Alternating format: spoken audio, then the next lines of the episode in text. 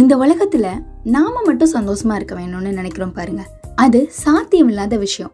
பக்கத்துல இருக்கிறவங்களும் சந்தோஷமா இருந்தா தான் நாமளும் சந்தோஷமா இருக்க முடியும். இத பத்தி விவரமா புரிஞ்சுக்கணும்னா அதுக்கு ஒரு கதை சொல்றேன். கேளுங்க.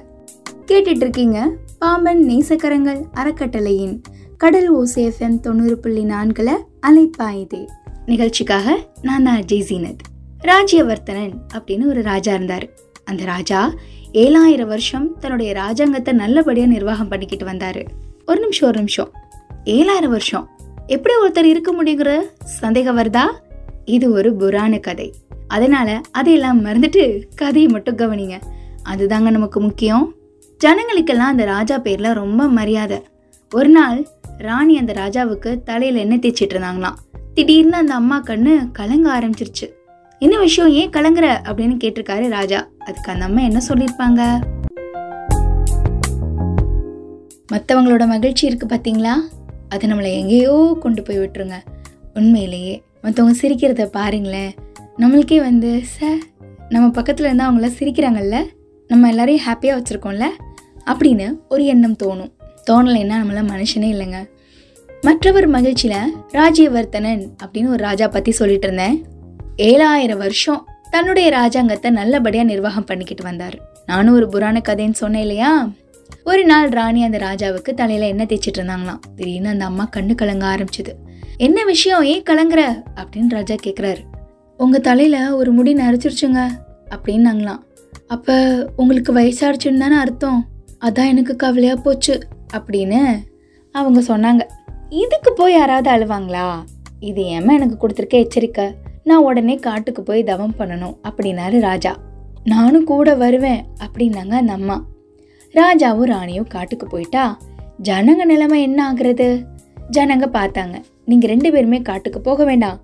கொஞ்சம் இருங்க இதோ வந்துடுறோம் அப்படின்னு சொல்லிட்டு ஜனங்கள்லாம் ரொம்ப தூரத்துல இருந்த ஒரு சூரிய ஆலயத்துக்கு போனாங்க. சூரியனை நோக்கி தவம் பண்ண ஆரம்பிச்சிட்டாங்க. மூணு மாசம் ஆச்சு.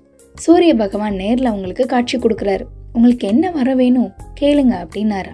எங்கள் ராஜா இன்னும் ஒரு பத்தாயிரம் வருஷம் நோய் நொடி இல்லாமல் இளமையோடு இருக்கணும். எங்கள் தேசத்தை ஆளணும் அப்படின்னு கேட்டிருக்காங்க. சரி அப்படியே வரம் தந்தேன் அப்படின்னு சொல்லிட்டு சூரிய பகவான் போயிட்டார். ராஜாவுக்கு இந்த விஷயம் தெரிஞ்சது. அப்புறம் என்னாச்சு? சூரிய பகவான் கிட்ட போய் அங்க இருக்கிற மக்கள் எல்லாம் தவம் பண்ணி எங்க ராஜா இன்னொரு பத்தாயிரம் வருஷம் நோய் நொடி இல்லாம இளமையோட இருக்கணும் எங்க தேசத்தை ஆளணும்னு வரம் கேட்டாங்க. அவரும் அந்த வரத்தை கொடுத்துட்டு போயிட்டா. இப்போ நம்மளை சார்ந்து இருக்கக்கூடிய மக்கள் நம்மளுக்கு ஒரு இப்படி ஒரு வரம் வாங்கி கொடுத்துட்டா நம்மளுக்கு எவ்வளோ ஜாலியாக இருக்கும். ஆனால் ராஜா சந்தோஷமே படலை. அதுக்கு பதிலாக அவர் வருத்தப்பட்டார். உடனே ராணி வந்து ஏங்க உங்களுக்காண்டி இவ்வளோ பெரிய வரம் கேட்டிருக்காங்க. நீங்கள் சந்தோஷமாக இருக்கிறதுக்கு பதிலாக வருத்தப்படுறீங்களே? அப்படின்னு கேட்டாங்களாம். இந்த வரத்தை கேட்டு நான் எப்படி சந்தோஷப்பட முடியும்? நான் பத்தாயிரம் வருஷம் உயிரோட இருக்கலாம். ஆனால் நீ இருக்க மாட்டியே. இந்த வரத்தை எனக்கு வாங்கி கொடுத்த ஜனங்களும் இருக்க மாட்டாங்களே. என்னுடைய ராணியும் எனக்கு பிரியமான ஜனங்களும் இல்லாம நான் மட்டும் பத்தாயிரம் வருஷம் எப்படி சந்தோஷமா இருக்க முடியும்? அப்படின்னாரு ராஜா. அதுக்கப்புறம் அந்த ராஜாவும் ராணியும் அதே சூரிய நாளத்துக்கு போனாங்க. தவம் பண்ணினாங்க. நாட்டில் இருக்க எல்லாருமே பத்தாயிரம் வருஷங்கள் சந்தோஷமா வாழணுங்கிற வரத்தை வாங்கினாங்க. அதுக்கப்புறம் எல்லாரும் மகிழ்ச்சியா இருந்தாங்க. இதுதாங்க அந்த கதை. மற்றவங்களோட மகிழ்ச்சிக்காக நாம மெனக்கிடுறதுல ஒன்றும் தப்பு இல்லை இன்னொரு ஒரு முக்கியமான விஷயம் இருக்கு. சொல்றேன். இப்போ நான் சொன்னேன் இல்லையா இந்த கதை வந்து மார்க்கண்டேய புராணம் அப்படிங்கிற ஒரு புராண கதையில் வந்து இருக்குது இதை வந்து மார்க்கண்டேயர் அப்படிங்கிறவர் தான் அந்த கதையை சொல்கிறாரு அவங்க வந்து ஒரு பெரியவர் பக்தி பிரசங்கத்தில் வந்து சொல்லியிருக்காரு. இதுலேருந்து நாம் தெரிஞ்சுக்க வேண்டிய ஒரு உண்மை என்ன அப்படின்னு கேட்டிங்கன்னா நாம் சந்தோஷமாக இருக்கணும்னா மற்றவங்களும் சந்தோஷமாக இருக்கணுங்கிறது தான். அந்த காலத்தில் அப்படி இருந்தாங்க. இந்த காலத்தில் அப்படியா இருக்காங்க?